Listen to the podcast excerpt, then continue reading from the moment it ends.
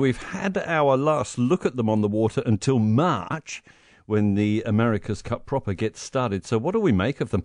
Uh, Peter Burling and his crew took out the Prada World Series over the weekend. The Christmas regatta ended without a result. How impressive were Team New Zealand, and uh, what about the other teams? Let's get to Professor Mark Orams, former New Zealand and world champion sailor, with us again at News Talk ZB. G'day, Mark. How's it going? Morena. What did you reckon, uh, Team New Zealand, of uh, the first part of that uh, race that I saw uh, yesterday? They were on fire. Yeah, encouraging signs, particularly in that they'd uh, made a step forward from the race they had late on Saturday afternoon against Luna Rossa Prada, where they sat the boat down uh, after trying a, a, really light winds jibe, and uh, and that would have really concerned them. They obviously debriefed really well on Saturday evening and came up with a new plan to adjust both the configuration of the boat and the way that they manoeuvred the boat in very light wind conditions. And what we saw in the first almost three legs of the race yesterday against Team Ineos UK as a much improved performance in the really light winds. So that's what the team's looking for, just to continue to learn and step forward day after day.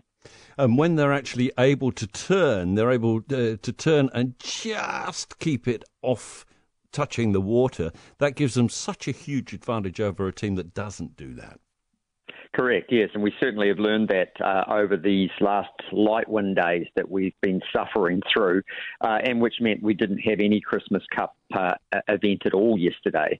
So I think as we move into the summer and we have uh, much more predominance of light wind conditions, uh, we will see the teams look to adjust their configuration to try and minimise the risk of a sit down. Because as you point out, if you're stuck in the water and going nowhere and your opponent is flying, it's game over.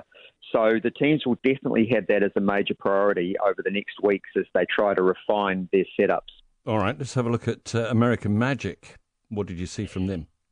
I, I, thought American Magic was probably the most polished of the four competitors out there. I was very impressed with how Dean Barker was sailing. They they made the least number of mistakes, and that's probably a reflection of the fact that they were the first of the four syndicates to launch their second version of these AC75 boats, so the race boat, and they've spent more time out there than anybody else. These are very complex machines, and the coordination that's needed across the entire crew to ensure that they're able to stay stable, fast, uh, and to make good decisions on the race course takes time.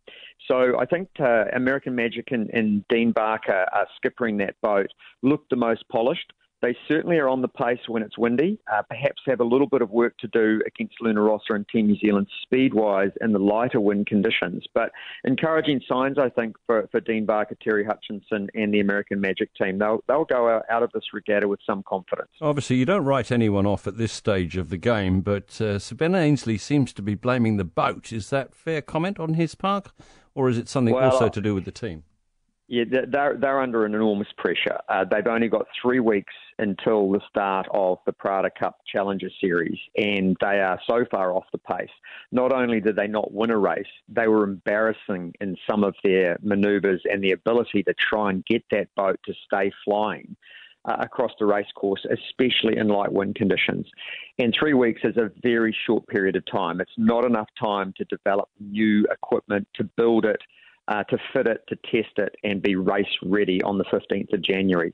So they'll be burning the midnight oil over the next three weeks, just trying to do whatever they can to get a boat that's more competitive, and then they'll try to look to improve through the round robins in January and to, to hopefully make uh, a, a bit of a case for for staying in the regatta, or else they'll be the first team to go home, which will put them under huge pressure from the British press. They are the the the highest funded syndicate, as I understand it. Uh, huge expectations with uh, the world's highest profile sailor in Sir Ben Ainslie um, leading that team. So, yeah, they've got some real challenges on their hands. It doesn't look good for them.